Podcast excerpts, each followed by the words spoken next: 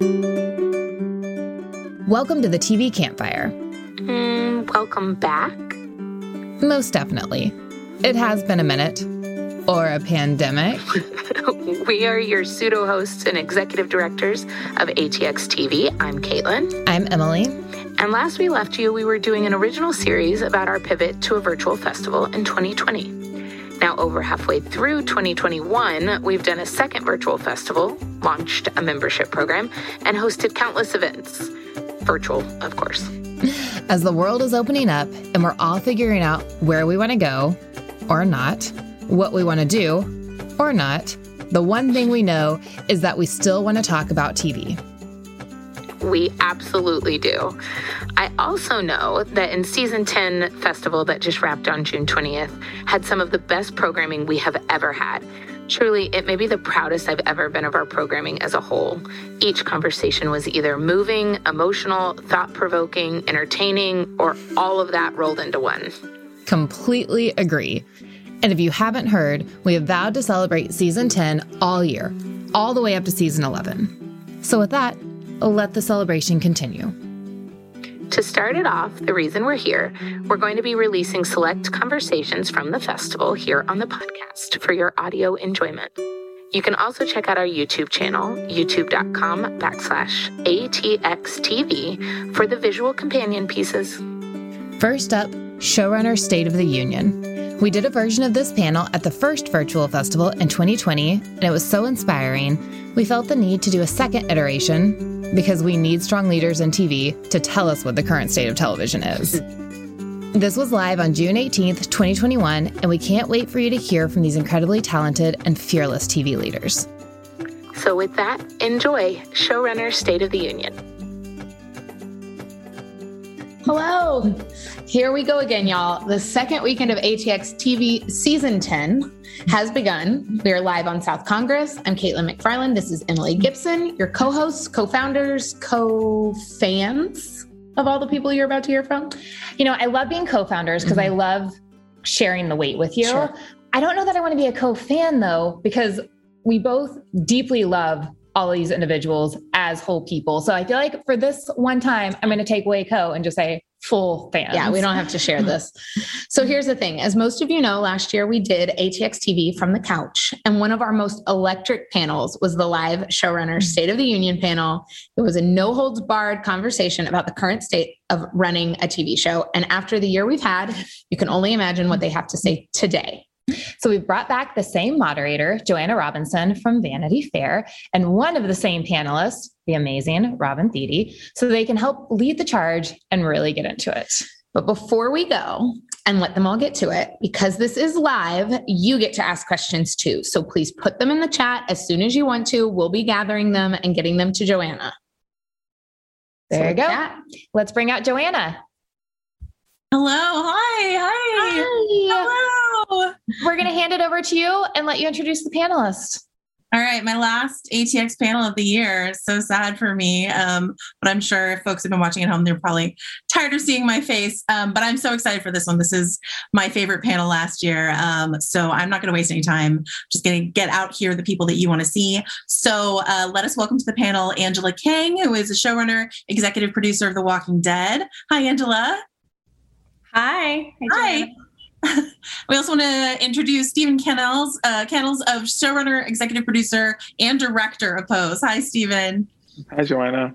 I love your shirt so much. Oh, thank um, you. I also want to welcome to the panel head writer, executive producer of Loki, Michael Waldron. Hello, Michael. Hi. Hi. And then uh, showrunner, executive producer of Blackish, Courtney Lilly is also here. Hi. Hi. How's it going?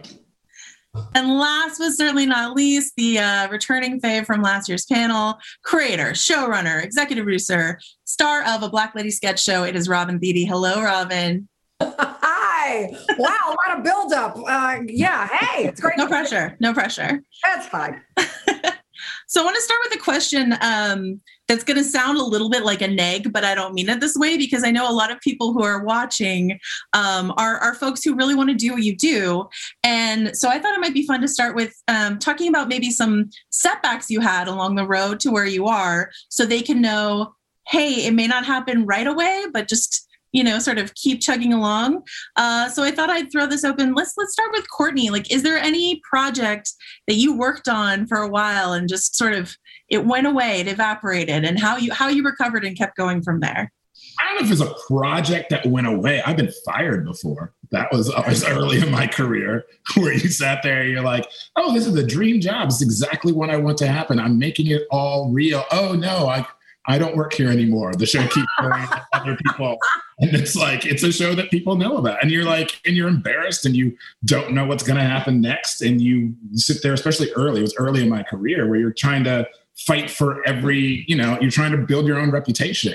And you feel like afterward, I'm trying to be like, oh, what had happened was, and this, and you know, and you know, it was difficult because the, you know, you're just explaining away everything. It has nothing to do with you being a writer, whether you're good, whether you're bad. And there were things that were positive about it. A, uh, you know, like like the support, all of this. It's a very small town, so like when I got let go, I heard I told some people on the show I worked on before. It's like, yeah, you know, I I I, I didn't get asked back for the back nine, and this is kind of where it's at. And they're like, ah, it's happened to all of us. Don't worry about it anymore. you know and that was like the kind of encouragement i needed because i was like oh these guys are dope they have full careers they've talked about being in situations like this before and that helped and also like because of the circumstances there were a couple people at the studio who reached out and were like hey we still believe in you you know and really so much of your career at the beginning is finding people you're always trying to build fans. So your your your work isn't always seen by the showrunner. Your work isn't always seen by like the the head of a studio or something like that. But the more fans you build the, the better your reputation is. And those are the people who help you get along especially at the beginning. So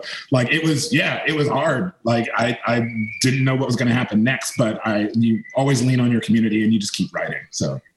How about you angela?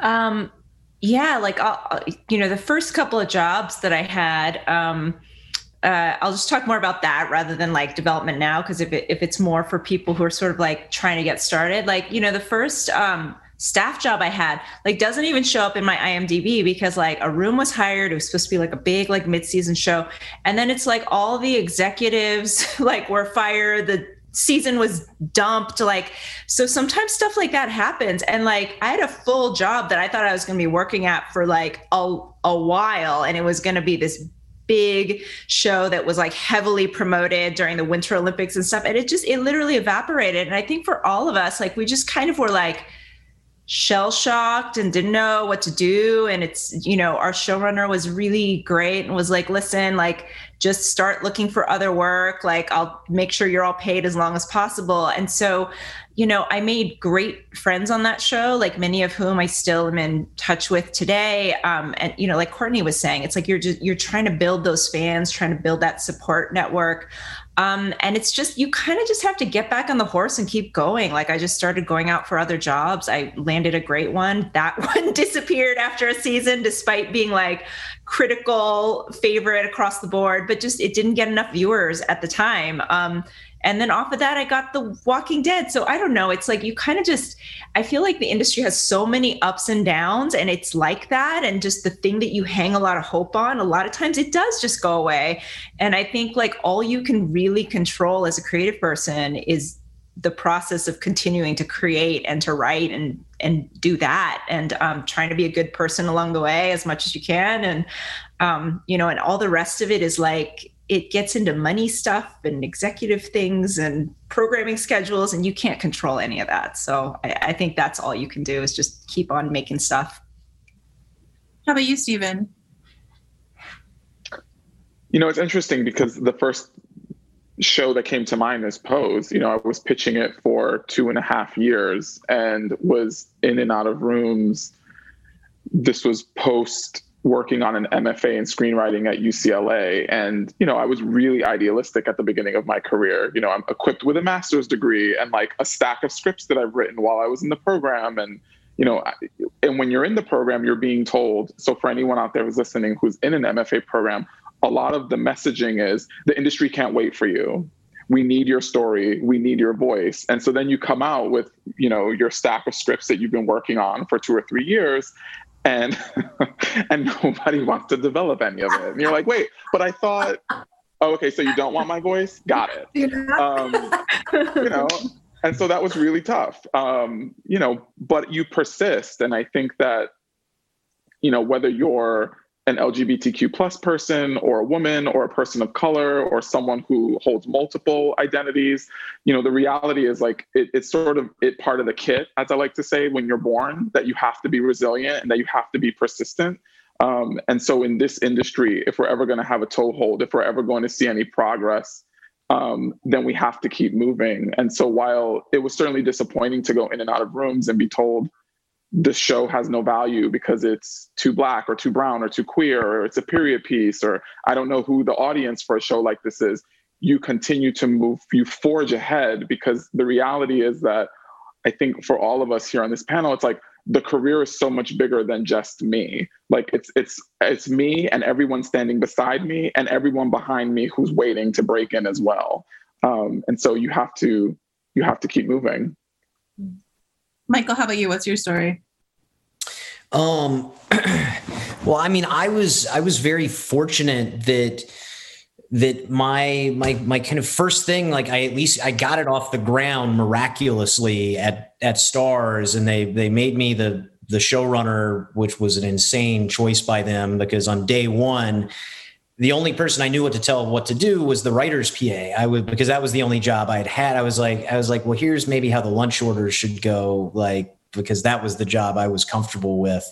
But it was just I'd had a I'd had a positive development process with them over the course of like two years, and so they ordered a mini room, and I was like, "This is great. This is my meteoric rise. Like, oh my god, this is the first half of Boogie Nights. I'm Dirk Diggler doing the the roller skate dance." And then we wrote we wrote the season, and they didn't pick it up, and it and it was like, and we couldn't cast it, and it's like and suddenly after like writing this script that opened so many doors for me so early on i like suddenly things got real and i was in the big leagues and it was so hard and i was so overwhelmed by the pressures of running a room and just trying you know feeling like everything weighed on these scripts and and all that and and so you know we didn't we didn't move forward at that time and that was very humbling for me because I was like, wow, I made it. I'm the luckiest person in the world. And then I, I went back and I was like, what am I going to do now? And I went back onto Rick and Morty, and the, the highest credit I could get was like, I went back as a story editor. And it was just like coming off of being an EP and running my own room and everything. It was almost like starting back at the bottom there, but it was so positive to go and to kind of sit on the other side of the whiteboard and like just feel you know like like get that other experience so you know the, and so i guess the lesson there is just like just grind it out and now that show luck, luckily enough is is still you know is, is getting brought back to life but it, but it's just there are going to be setbacks and it, and it just gets harder and harder the the further the, the top you get and you've just got to persevere Robin, I think we talked about this a little bit last year, but I was wondering if you had any further thoughts, maybe maybe inspired by your fellow panelists. Yeah. What was the original question? What failures have we had? Sure. Yeah. Roll out your favorite failures, Robin. Well, you know what? Here's the thing, Joanna. You probably know this about me. I've never failed. Uh, right. I'm consistently right, right. successful. So that's not going to be something I can answer. No, I think you, you know. I I always look at it as like it's not failure, it's lessons. You know, I've I've uh, I am every year I get called a new new voice or a new face. which is really funny to me. It's been happening for 20 years, and that's okay. Um, uh, you know, uh, I think there's there's uh, what I've learned is that there is joy and some peace in being underestimated sometimes. Um, it, and as long as you're not being underestimated by the people who write the checks, right? Um, so as long as you know the critical the critical success, the studios are happy your cast and your crew are happy, that's great. And if other people take a little time to get uh, to recognize what you're doing, that's okay. Because then you get to have those mistakes without being under the scrutinizing eye of you know um, you know if i if my first thing i had ever done was you know a sketch show on hbo at this level like I, I, would have failed miserably, you know, but this is my seventh sketch show. Nah, you know, it's the first one I created, but I've written and performed on six other sketch shows over the years that have never made it past half a season, let alone into their third as we are. So sketch is really hard. Sketch is very specific. Um, but I was tested and burned and uh, learned in the in the halls of late night for many years, and and and then before that, in in ten years of award shows and Funny or Die and YouTube and and scripted television. So I have literally done every type of writing there is um, and including now, and I've got two features in development. And so it's it's I've done literally everything in terms of what a writer and a performer can well not in terms of what a performer can do. I can do a lot more but in terms of what a writer can do I've, I've touched every genre and i failed in every genre and i've won in every in every genre. And that's just what the path is that's just what the path is and i think if someone is listening to this who's starting out the thing i always tell them is take no job for granted do every job to the best of your ability don't complain mm-hmm. about that job and don't think you're not supposed to be there don't think you're supposed to be further than you are Entitlement will kill your joy in this business. People have to, if you are a writer's PA and you're getting those lunches, be the best damn writer's PA you can be. But at the same time, you have to let them know what your ultimate goal is. If you want to be a showrunner, tell him I want to be a showrunner because then a good showrunner will say, okay, well, I'm going to find time for you to ha- to sit down this season for an hour with our director, with our show, with me as the showrunner, with our writers. Like I'm going to find some time for you to actually spend time in the writers' room every couple of weeks. If you know, even if we need you out in the streets pounding the pavement in the for 90% of the job. So that's what I do with my staff day one every time, every day uh, that we start a new season. I say everyone needs to tell me what their ultimate goal is in this business so I can help you get there. But in the meantime, I'm going to expect you to excel at the job you have now. So, you know, and I think the only reason why I became uh, a halfway decent showrunner is because um, I've done every job. I've done every job and I've been beaten up and traumatized in all those jobs. And then I've had bosses who were really amazing and really great. I think sometimes the best way to learn is to see what other people are not good at and to watch them fail um, in those positions, you know, small or big failures, but to watch what they do and then not repeat those mistakes. Um, in addition to having good bosses, but good bosses, they're more easy to come by now. But when I was coming up, it was a different world. I feel like, you know, that was the world that still let Harvey Weinstein get away with a lot of stuff. And, you know, all mm-hmm. these, you know, powerful men were really abusing their power. And there was still a lot of that old Hollywood BS that was going on. And, you know, we're not 100% past it, but this world is different now. And I think you have people like the people on this panel and many others who are really compassionate showrunners who want to, um, uh, who want people to enjoy their jobs, you know, and they're not just like, you work for me, do what I say, and I'm going to abuse you. And, you know, right. So right. you like crap the whole time. So yeah. Right. Well, like, and a couple of you um, in in talking about that mentioned sort of some of the pressures that you found once you found yourself in this position. So I'm I'm just curious, you know, what aspects of being a showrunner uh, did no one tell you about that you wish they had told you about or that you weren't expecting? Uh, maybe maybe starting with Steven. Um, well, it's exhausting. it's very tiring. Yeah. Um, you, I mean, here's the thing: is like you're wearing multiple hats. So uh, again, I'm going to harken back to coming out of an MFA program because we spend a lot of time working on our voice and obviously cultivating our craft on the page and all of that is wonderful like obviously i think all of us on this panel have the careers that we have because we on the page know how to express our voice. We have something very specific that we want to say, you know. And in the case of Robin, she then gets to express that um, through her physicality on screen. But we didn't spend a lot of time talking about the business part of, of the industry. And so that was a real rude awakening for me was that, oh, I don't spend all day in the writer's room just talking about these characters and the journey that they're going on. Cool. You know, and so it's it's a lot of conversations, you know, whether it's receiving notes and then finessing scripts or talking to all of the heads of the departments because you know the the vision you understand a character's motivation and all of that is on the page but then you have to now articulate that to every single individual department because they have very specific things that they're wondering. So it's wonderful that Blanca's stepping into the store to buy you know a new dress but what does the dress look like? What is her hair that morning? What is it you know and so there's suddenly all these other conversations that you're having to be uh, completely enmeshed in. Um, and so you know that i think was certainly in the first season, the thing that I learned very quickly was like, oh wow, okay, like you're you just you have to figure out a way to compartmentalize all of it and very quickly because there really isn't a lot of time. You know, I think television in particular, it's just it's a bullet train and it is just it's barreling to the final destination very quickly. And so someone with or without you. And so it's like you better have an answer. You yes. Like, well, that's the thing, right? Larry Wilmore told me this a long time ago, and I had the benefit of learning under people, right? I got to learn with Jon Stewart and Chris Rock and Larry Wilmore, and I got to be all their head writers, and I got to learn. Drop those names. I'm gonna have to pick those up later.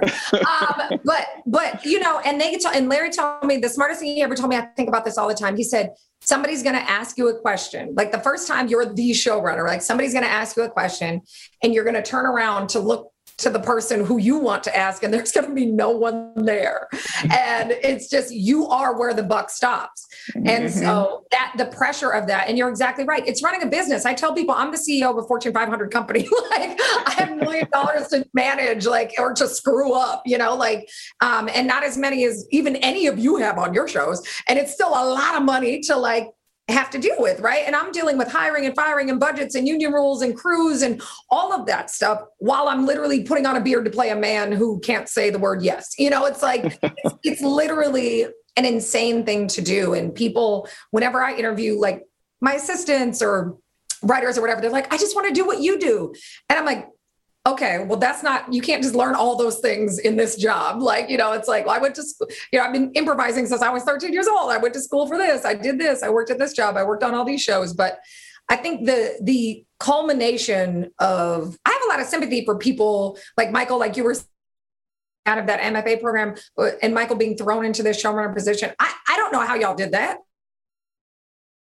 stand on kind of the experiences I had watched, and I still didn't feel prepared. So I, I have a lot of sympathy for people who are like thrust into that. But I also have a lot of sympathy for people who feel like they've been rotting away forever without getting the chance, watching other people mess it up. But yeah, I think you have to find whatever that is, your path is going to be your path but you have to be as ready as you can be on day one. And I think what Steven is talking about, learning about the business as much as you can, only comes by working in production. So you just have to get into that process at whatever level possible. Mm-hmm. Courtney, how about you? I think, I mean, Robin and Steven are 100% right about like the pro- I think it's a weird thing that a lot of times people are like, oh, when they come out of school, they're like, oh, I want to be a showrunner. And I'm like, oh, man, I've done this 20 years. I, I didn't know. Yeah, don't do it. and it's just like, it's a thing and it's not for everybody. I don't even know if it's for me yet still. We'll figure all that out. But, uh, yeah.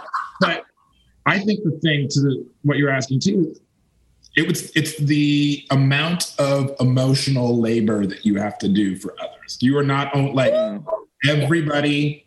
It's not just making decisions about way things are. It's the way you handle it and the way that it you're managed. And especially this last year with the pandemic, like it was everybody is dealing with a crisis sometimes, and you're you're listening to, and the more open you are to and it's part of what makes you a good writer, I think, too. But being able to listen to what people need in that moment, the better you're going to be as a leader, the more effective everybody able, is going to be able to do the work under you, all that other kind of stuff. But it hits you like you would not believe. We've had crisis after crisis yes. over two mm-hmm. years and three shows that I've been doing, and it's and it's it's real shit. It's real life. It yeah. has nothing to do with making a television show, and yeah. nothing at all. And you are the person and it happens immediately. And i was on blackish for six five or six seasons before i started running it.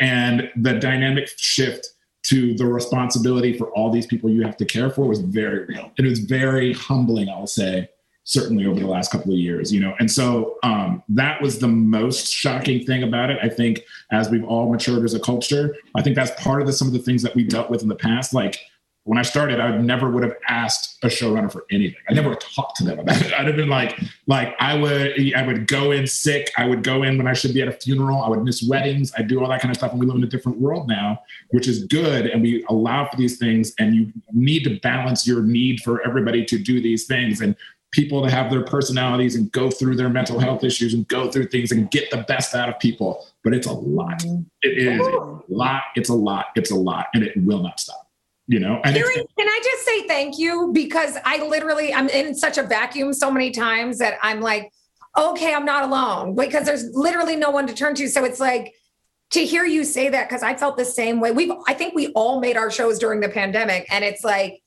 during that time you're literally every single person on your staff and crew and cast are dealing with the hardest year of their lives. Every single one and every single and i'm dealing with majority people of color mostly black women who are bearing the brunt of having 10 12 family members die of covid.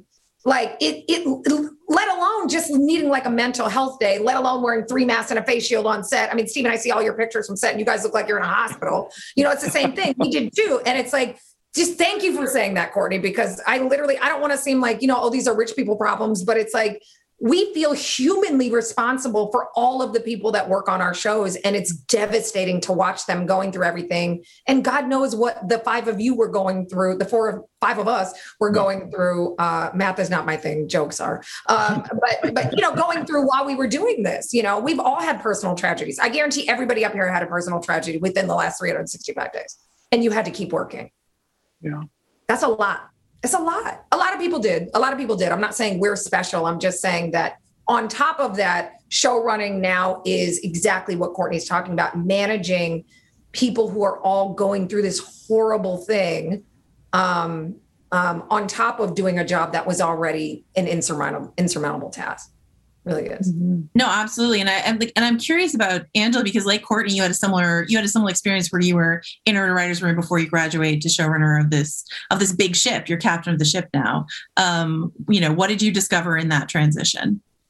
Yeah, I mean, I think I just I, like Courtney said exactly what I was thinking. I was going to say is like, you know, when you come up on staff, I had the uh, experience of like having gone through MFA at USC, and we actually did get some business stuff, but it's so, it's like becoming a parent. Like, even if you think, like, oh, I've taken the class and I've read the book and I've I've gotten advice. Like you don't know until you're in it exactly what it's going to be like. But I, I do think it's like it's this weird hybrid job of like you're a CEO, you're also expected to be like the creative auteur, but really like it's the emotional labor that like I was not prepared for at all. Like I knew that like, you know, everybody's like looking to you for decisions, but they're also really looking to you for support. So a lot of the time I feel like I'm people's surrogate mom or their emotional support animal or I'm their cheerleader or some people are just begging you for more structure and like they really need like hard and fast like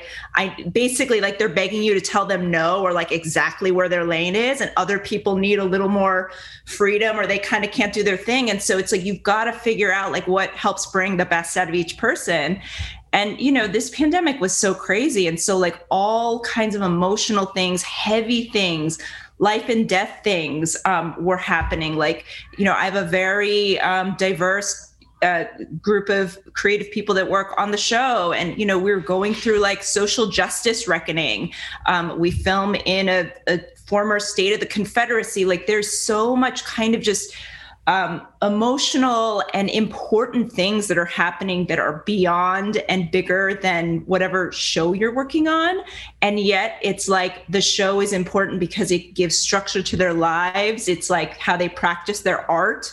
Um, it's it's like a surrogate family in many ways for like my my particular show, and I'm sure like many shows that um, where people get really tight with each other. So it's just like that part of the job like really like and i do think writers tend to be pretty like for the most part like empathic people and you're kind of sucking in everybody's like energy and like kind of you know really feeling all the feelings um, much like actors do. And um you know it's just like I love it, but it's also it can be kind of overwhelming because it's like I, you know, I struggle with like my own sense of like how do I take care of myself and how can I take time off for these really important things that are going on in my life. And so it's like it's such a privilege to have this job, but you know, kind of like Courtney, like half joke, I'm like, is this job like, you know, like you think you know what showrunner is, and it's like, is did I realize like everything that I'm signing up for? like, is this like for me? And yet I love it day to day too you know it's just it, it's a mix of all the feelings yeah M- Michael, correct me if I'm wrong, but I think you took, you know, when you when you went to Loki from Rick and Morty, you brought a couple Rick and Morty folks with you. These are folks you had worked with before, at least one, if not a couple. And I'm wondering, you know, what it's like to go from being sort of their colleague to being the captain of their ship in that room. I mean, in in this case, it was great. He, he, was this is a writer, Tom Kauffman, who was just a great friend of mine. He was actually a when I he was already on Rick and Morty, where I was just a PA or an intern, and he's just somebody I like looked up to, and he would like would let me come in and pitch jokes and stuff, you know, and, and and like took me under his wing. So I like I like brought him in as my like support blanket uh, to like you know keep me on track and everything and, and, and give me some veteran leadership uh, in the room. So because we were friends that that was you know that that was fine. It, it worked out. It's it's funny. I mean i agree with everything you guys are saying. It's like the the biggest thing that, that i feel like i realize is there's such a difference between leadership and management and it's it's easy to just be like i'm going to be a great leader. Like i'm i'm gonna this is this is a sports team and we're going to huddle up. And it's like yeah but it's it's not just that because you've got a bunch of different really talented folks who all maybe work in different ways. And you need to harness their own creative abilities to help execute what is ultimately your vision uh, for for something like like to and and it's just it can be hard. And and and so managing all of that and and because I do I agree. I do think we're all empathic and everything. And it, and it's like you can feel the anxieties of of your writers and everything. And, and especially like because you just you know you know what it's like to pitch something and and you want your idea to get run with. And you know what it's like to pitch something that falls flat and everything. And so it, I, I, feel like the biggest thing about being a showrunner is just listening. That that's what I felt like. Like it's just all day, and you're just listening and cataloging in your head what is everybody talking about. And you just have to be so hyper focused on like, okay, what is you know where are the ideas coming from and and like how can i make sure that my team feels fulfilled. So and, and try to build good chemistry like a basketball team. Like it's not enough just to hire all of the best writers on the page necessarily. Like it's it's like you want to build a cohesive unit that really works effectively around you. I think that's a great point. And in building these teams and building out these writers' room, um, a big question we had uh, last year that I loved hearing answers to was you know, if there was any advice for any writers out there who want to work in television but can't move to LA or don't want to move to LA? Is the industry changing in a way where we're allowing for voices, especially in this sort of Zoom forward era, uh, voices that don't you know work in this town? Can't go be a writer's assistant on a show? Is there another path forward? Um, i guess i'll start i'll start with angela since you're you're based out of a non-california state in your production. Any thoughts on this um, so you know, our production is in Georgia, which I think is it's really common, particularly for dramas, to be somewhere else other than um, where you write now. But you know, we do have a Los Angeles-based writers' room. I do have one writer who is working from New York, and I think the big um, benefit he got from the pandemic is he was no longer flying to California and staying for a while and then flying back to New York to be with his family. He just does everything via Zoom now. And so I think, you know, perhaps that's more possible. I think the thing that's tricky is that um, it just really depends on the show you're on. Like my show, producing in person is just a really important aspect. So usually our writers go back and forth. We haven't been able to do it during this pandemic. And honestly, that has been very difficult for both production and writing because there's just things that work better with that in-person human touch that I don't think Zoom totally replicates. So we've definitely been able to like make this sort of thing work, but you know like I, I don't think i'm gonna move to like an all zoom format for for the rest of the future i just think like people being able to be in a room with each other feeding off of each other's energy like and also having that personal um, connection just really like makes what is what can be a very sensitive job you know because you're you're putting yourself out there and it's like to have to put yourself out there to like little tiny one inch faces on a screen it's just is really hard right. and i think for us at least we'd had some time together but i think it'd be really hard to um start a room and then run it for the long term like over zoom. But that's not to say that like that doesn't that completely will shut out people who are working remotely. There are people who like work from different places. There are showrunners who like don't come down to la and are kind of like remotely communicating. So i mean we'll see what happens. I think it, it you know certainly you can live somewhere else and be submitting materials like from where you are. Like you know, I I remember um, Vince Gilligan talking um, to my class at USC about like how he was kind of living out um, in the East and and submitting stuff and kind of going back and forth as necessary. So that's a move that a lot of writers make. But um, I don't know if we're ever going to go to a system where all writers are just spread to the winds, um, communicating via via Zoom. Uh, Courtney, I hope I'm not uh, telling tales out of school or whatever, but before we started recording, you were saying, I'm dying to get back in person. I got to get back in that room. I, I can't hack this Zoom life. So tell me, tell me about that. Well, it's, you know, it speaks to a little bit of like, obviously, Angela, everything she said was right. And it goes back to what Michael was saying too. So much of what you're trying to do is create a culture, and you can't, it's incredibly hard to create a culture through the internet. You know, I think the advantages will come like it used to be being out in Los Angeles, it allowed you to rub elbows, be a PA, take meetings. I think now you'll see meetings, be able to, you know, somebody will read a page to somebody's script. You could be in North Carolina or whatever, get some meetings, figure that kind of stuff out. But I, I don't think you can replicate what happens culturally online. I think it also, like one of the things we found, and you know, last year I was doing two shows, and one of the shows was Blackish, and I had been there for years and we'd already had the culture. The other show was the spinoff Mixed-ish, and I was new to it, and we had new writers. And so I was actually in a bit of a laboratory where I was seeing the limitations of being able to form the kind of bonds that allow you to be vulnerable, to be funny, to build off one another because it we never saw each other. You know, it's like also you think about a writer's room, you know, people are muted. Only one person can kind of talk at a time. These are not, you can't tell body language. You can't tell like how people are actually feeling. It's hard to get sarcasm. It's everything. It's like the cues that we use as human beings to navigate the world, which is part of what we record in our scripts and obviously on stage, we're missing out on, you know? And and it's like, and it is it is incredibly difficult. It's incredibly hard for writers to stay focused for, for all that time. It was it was I did one thing last year was a panel uh, like, you know, I had those rooms and I'd be chat, jammer yammering away the whole time and da da da da, go do this, this, this, this. And then I'd go to another Zoom about something. And I was always busy. And then one Saturday I had to do a seminar and I was just supposed to watch and listen. And I was exhausted afterward. And I'm like, oh, that's what my writers have been going through the entire time. They've been, it's, it's, it shuts off part of your ability to have the fun of what the, what the really the room is and some of that kinetic energy that goes. So, I mean, I think ultimately, I mean, Angela, I think you made a great point about like, people have been flying from here to there. You know, you figure out a place to stay with some people, you Airbnb a place, and you say, hey, this is my job. Actors do it all the time for movies. You know, it could be glamorous. You stay three months in a place, you work on something, especially with these small rooms. Who knows? Um, but it is.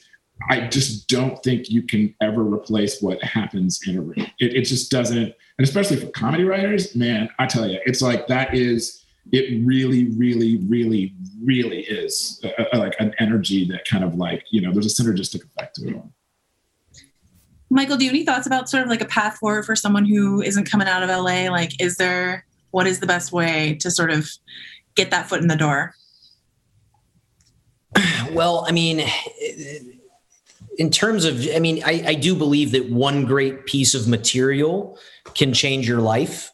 Like, that is you know like like like i definitely believe that. You still if you're not in la it's still where do you send that? You you can't just send it to hollywood at la.com uh like so, so it's like that's that's the trick but i but there is there's stuff there's the there's the writers workshops it, it like the you know the like the wb writers workshops the nbc writers on the verge. There's there's all those things the programs and stuff like there's so many competitions and everything like those are you know those are great ways i think to get discovered because those are what the next generation of representatives are are looking for people on like my the guy who became my manager was an assistant who found me because he was looking for talent on the community production staff because he liked community.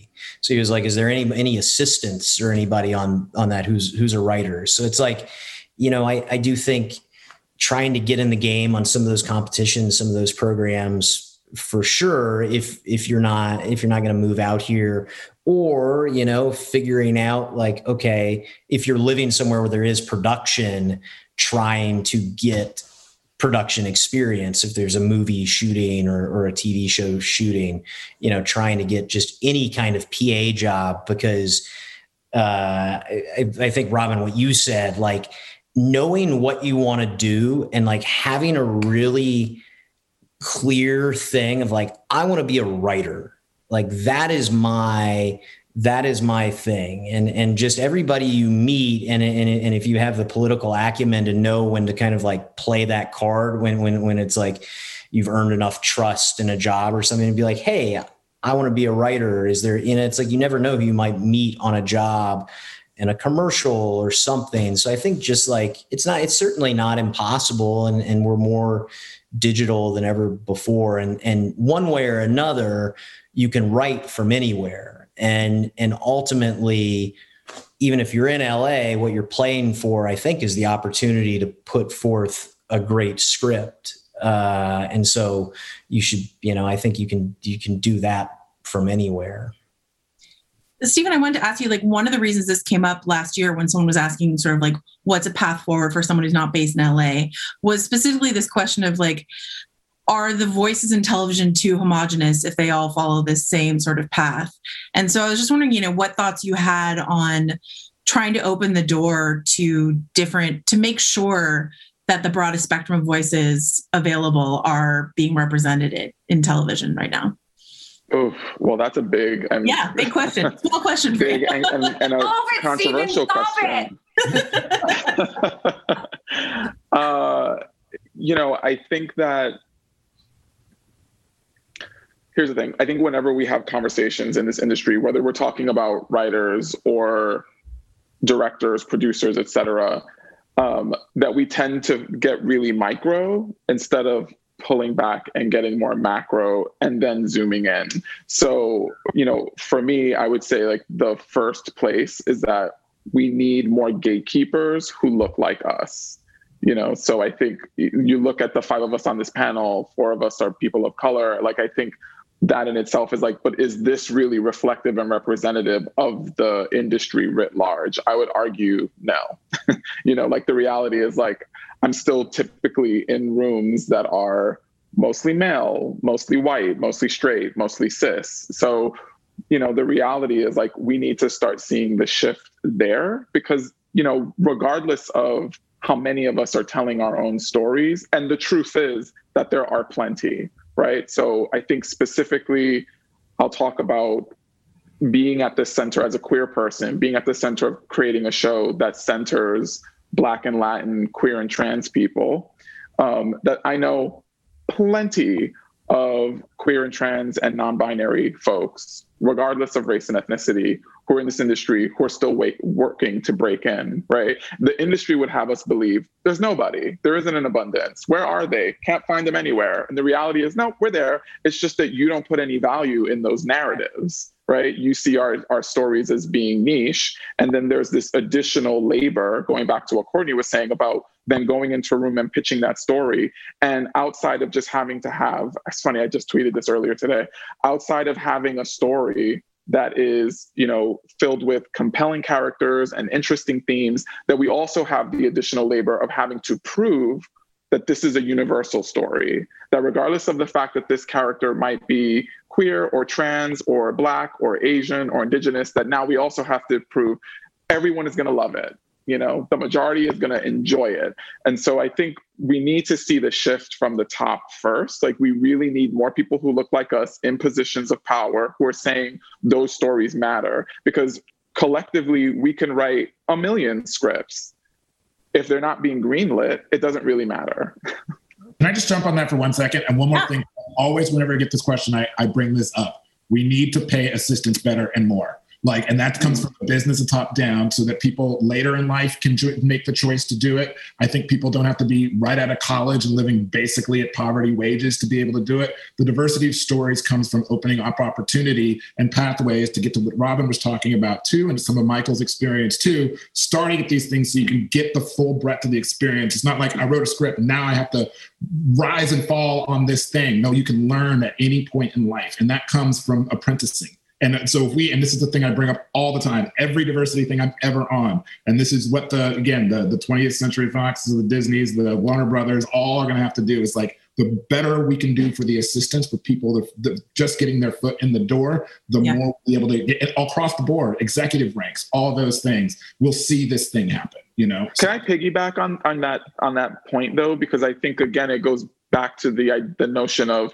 we need people who look like us in those positions because there have been enough studies coming out of like the think tank for inclusion and equity and, and other places where we tend to hire people who look like us, right? So if the vast majority of the industry is white or male, then that doesn't leave a lot of room for people of color or for women, you know, or LGBT people if the majority is primarily if the majority of the industry is primarily straight. And so I I think that there's still a gap there, which is you know we need people who are then taking people who really are are walking the walk and care about not just equality but also care about equity.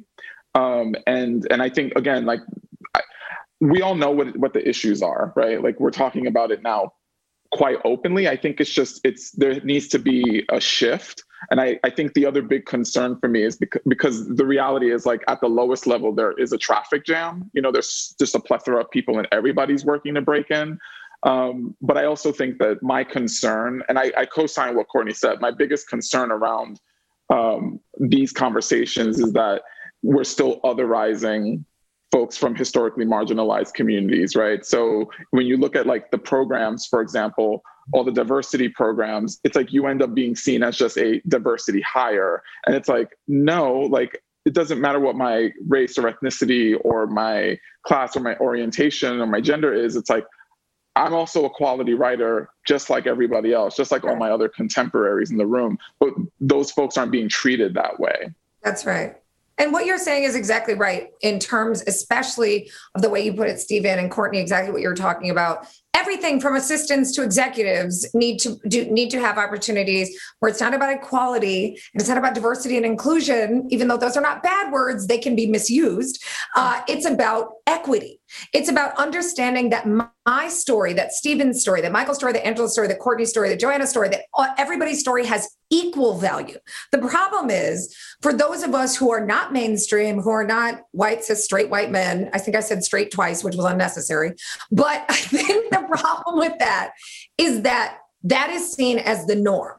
And so everything else is going, is going to be other. And until we can shift the paradigm, okay, Joanna, you know, we do this. I've been very professional this panel, but I'm about to get into the, the thing that's going to be controversial. Bring it. I'm, bring sick, I'm sick of agents and people in this industry and people outside of the industry. I have been asked countless times over the last few months is there any room for white men in the business anymore because the business doesn't want white men anymore that question infuriates me to no end i don't understand how what people don't realize the inherent racism in that question. So if you're saying to me, someone who does not control Hollywood, uh, why? What about white men? They're not going to have any chances anymore. And I'm like, here's the thing: the famous quote of that, you know, equality feels like oppression to those who have always been in power, right? But the chances for white men are not going away. They're just not. They're not going away.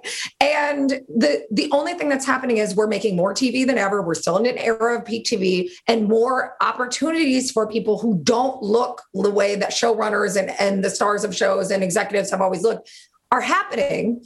But just because there's one show called Pose doesn't mean that all people who are who are in that group of, of, of actors and, and writers and directors are now representing a black lady sketch show because I think it should be one of many. It should not be the only one, but yet it's the mm-hmm. only one in history. That doesn't make any sense. So don't tell me that there's no room for white men in this industry when you can't even treat the people who are just now getting a sliver of more opportunities like they're not an other. We're not being seen as full human yet. We're not being seen, and I'm not talking about Angela's show because there are zombies on my show and they are not full human. for the rest of us, we're still being seen as other and less than. And even by, here's the controversial part, even by people who are the ones giving us the opportunity sometimes. It's the people that are saying, "Well, I've got to let you in because I can't let it we've got a writer now at our network or or a, a mandate at our network and we're not greenlighting every like white male story. So we're going to do yours. Now this isn't happening to me and HBO is literally a godsend in my career. But I'm seeing this happening to friends who are like they literally told me in the green lighting meeting that they were going to make my show because they didn't have anything else from people of color not because they liked the idea or they thought it had value, but because they were checking a box. And that's not what we're asking for. We're not asking for that. No one is sitting here saying, please just give us a show because now you have to look like you care about black people or gay people or, you know, older people or whatever. We're saying our stories have the same amount of value and we're literally telling the industry you have to begin to value our stories, even if they're not your own. And you have to get out of the way and let us make them. Let us tell those stories and let us make those stories so that the audience can begin to see themselves reflected in film and TV and so that they can see a clear path if they do want to get in this industry. And if not, so that they're just a regular, everyday person like we all are, but they're a person working outside of the industry who can enjoy entertainment. I can't yeah. tell you how many times people, and I know you guys have felt this way too. I can't tell you how many times people have told me, I'm a uh, black women. I never thought I could see myself on TV in this way. I never thought I would see a three dimensional character. And this is us on a dumb sketch show, you know, but we work really hard to celebrate Black women in ways that other shows won't. Angela Bassett got nominated for an Emmy for my show in the first season. And she was like, you know why I did it? Because no one asked. No one thought to think of me to do comedy. No one thought I was worthy of that. I'm like, how do you like, you know, an Oscar level actor is not being able to say a couple jokes? Like, that's just crazy because they don't see us in that way at every level, from assistants to executives and all points in between. We're just not seen. I want to I want to piggyback off of that and and and jump to uh, one of our questions from uh, the folks watching at home. Um, Christopher wanted to ask, you know, that so many of you have been involved uh, with groundbreaking TV moments, and he wants to know how you personally handle the weight of I'm about to do the first blank. Um, and I can think of examples for all of you in which this is the case. Um, so I want to start with Courtney though, and and and yeah, see, see if maybe you have any thoughts on that. Uh, I will say, I I this is, this is funny. It's uh, I'm I'm probably not the best person to ask that question to because I just view the world in a way like I don't really I, I don't pay attention to a lot of the whole first what people are thinking, expectations, not big online, all that other kind of stuff. I just need my mom to be happy with it. Kind of that's like if she's like excited about what I'm doing. So like the pressure of any of that kind of stuff doesn't really come to me. Now, I'll say this: like, obviously, you know, we did a on the show, we did a Juneteenth musical a few years ago, and um, and that got a lot of attention, and like, it's one of those things that we hear from people all the time. Um, you know, it's like, oh my god, I had no idea that this was such a big deal, and oh my god, I didn't know, and like, it was a real opportunity that was educational. And I was doing a panel or something the other day, and people were like, "Well, it was like the first thing ever on Juneteenth on TV." I'm like, "Oh no, actually, Atlanta did an episode right before us, and it was they was called Juneteenth, and they talked about Juneteenth. We were attacking it from a different perspective because of our audience. We were educating people on it, but it was like it's there. It's never like it didn't. We didn't invent it. We didn't sit there and like you know pull it out of nowhere. Um, but it was interesting to see that there was a dialogue of things being going on going on, and for me that was interesting because I see, you know, in television in particular, I've only done sitcoms, 20 years of, of that. And so you, you don't have a, a, dialogue with your audience that much because you you write something, a few months later, it's edited, it's aired, and then it's in the world. Um, and now, as obviously television and the internet and all these things have changed, we're in more constant dialogue of things. I think people's expectations are to be able to talk back and forth with the programming. Um, and I think that's all very interesting. My mind's still set in 2003 when it's just like, eh, it's out there, you know? Um, but it is, um, so I don't feel, I don't feel any of that pressure per se. I do see our obligation, and that's my job as a writer, is my obligation has always been to get it right and to tell the truth as I see it and to listen to other people, other points of views, and use that to sharpen what I think we're trying to say. Um, and so it really goes back to the I don't want to let myself down as a writer. I don't want to go back later. I think it's like it's been really interesting seeing people go back and apologize for the jokes they've made on other shows. And I'm like, you knew it was wrong when you did it in 2003. You just got like, and people erasing certain times and like, you know, not calling anything out, but like 30 Rock did blackface three times. They knew they were doing, you know, like it's not, it's, we, and I feel proud in a way, even though probably can go back and see some jokes I wasn't proud of in some ways, but like, I think for me, that's the thing has always been it. It's just like it's it's knowing who I am, knowing what I'm trying to do, where I'm comfortable telling jokes. I like telling jokes from people who uh, like are powerless. Generally speaking, you always punch up. Um, so it's never been a sense of we're the first people doing this or I feel pressure to do this. It's just always the pressure of a writer to try to get it right. You know, because that's how you're gonna. If you get it wrong, you're gonna. You know, you're gonna get it wrong at some point. You know. How about you, Angela? Do you only care if Courtney's mom's happy with your work, or do you?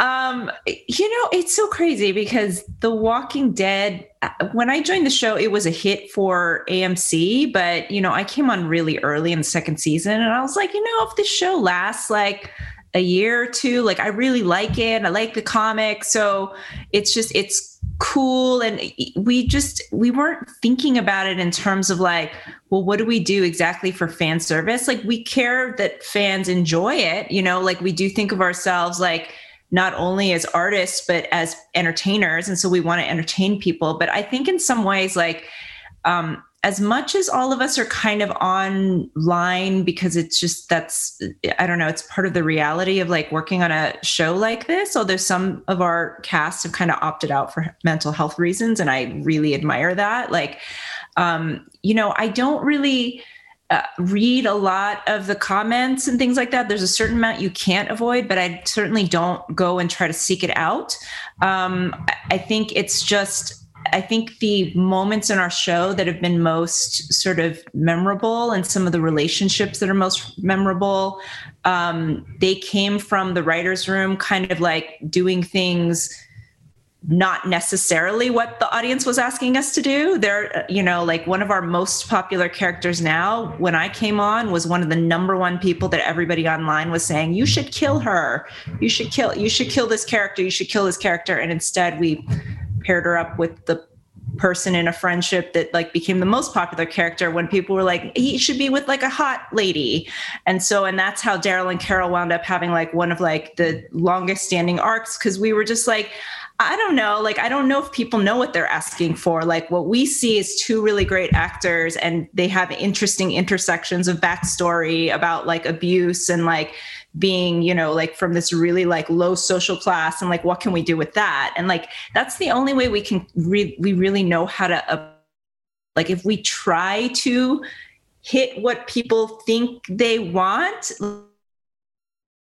out the way that everybody expects. And so um, i don't know. It's i, I definitely I, I, want fans to be happy but at the same time like i think the only authentic way to do it is to like rely on ourselves as storytellers and you know try to do something that's not going to embarrass us and let ourselves down as courtney is saying Totally. Uh, yeah. And um, listen, guys, we're almost out of time, and that uh, depresses me because this happened. This happened last year too. So uh, I'm going to officially petition ATX to make this a two-hour panel uh, next year, a real endurance uh, test. But we have one more question from an audience member that I want to squeeze in, sort of a rapid fire, if you guys are up for it, which is from Ivy. Uh, wants to know if you weren't currently show running your current show or a show that you know just ended, what other show would you want to be show running? And yes, you can say the show of someone else on this panel if you want to curry favor with them. Um, Michael Waldron, let's start with you.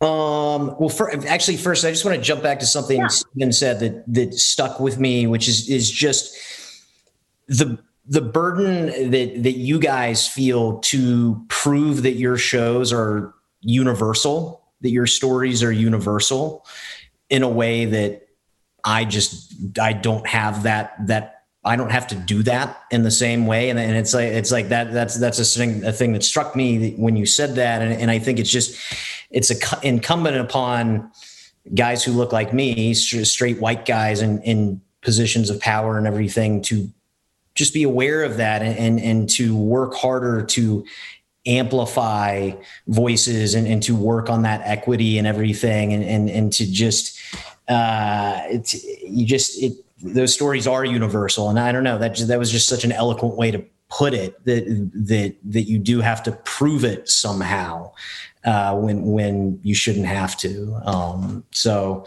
anyways, if, if, if if you're watching this, you look like me. It's on it's on us uh, to, to that, that that stuff.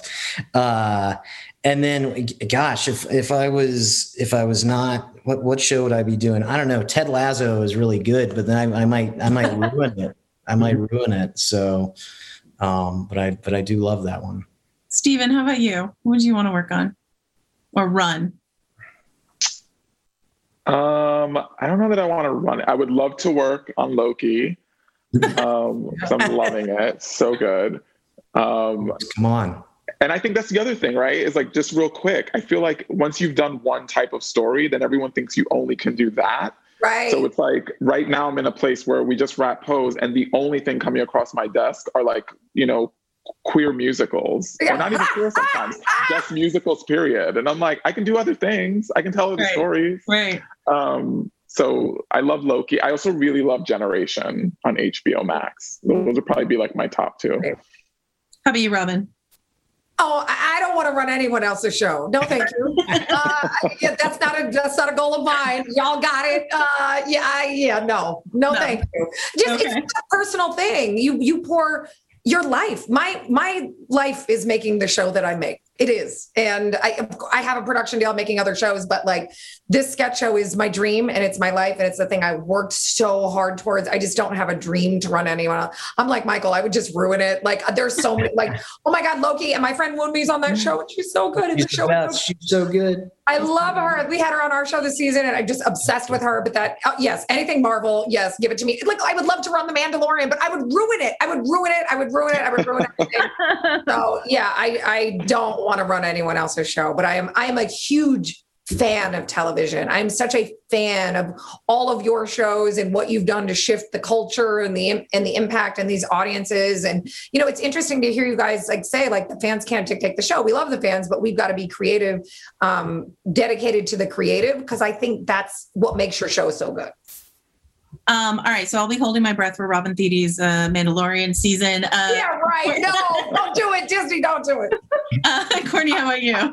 I, it's just echoing off what everybody said, and Robin particularly. It's like when you watch a show, you get a chance to be a fan of it. You know, like I don't get to be a fan of of Blackish in a way, maybe in years, because you're so busy, you're in it. Yeah. So the show I would say that I loved watching uh, this last year was I May Destroy You. I thought it was brilliant oh. and wonderful, and you know, just yeah. interesting and different. And like it's, I, I, like still reserving a space to be a fan. I wouldn't want to write on it. I wouldn't. No. I, I, just enjoyed experiencing it. So the yeah. more I can experience things, the better too. It makes me a better writer and a better showrunner to see other things. You know, so that'd be my answer. Yeah. All right, Angela. Other than Carol and Daryl, uh, what what what would you want to be working on?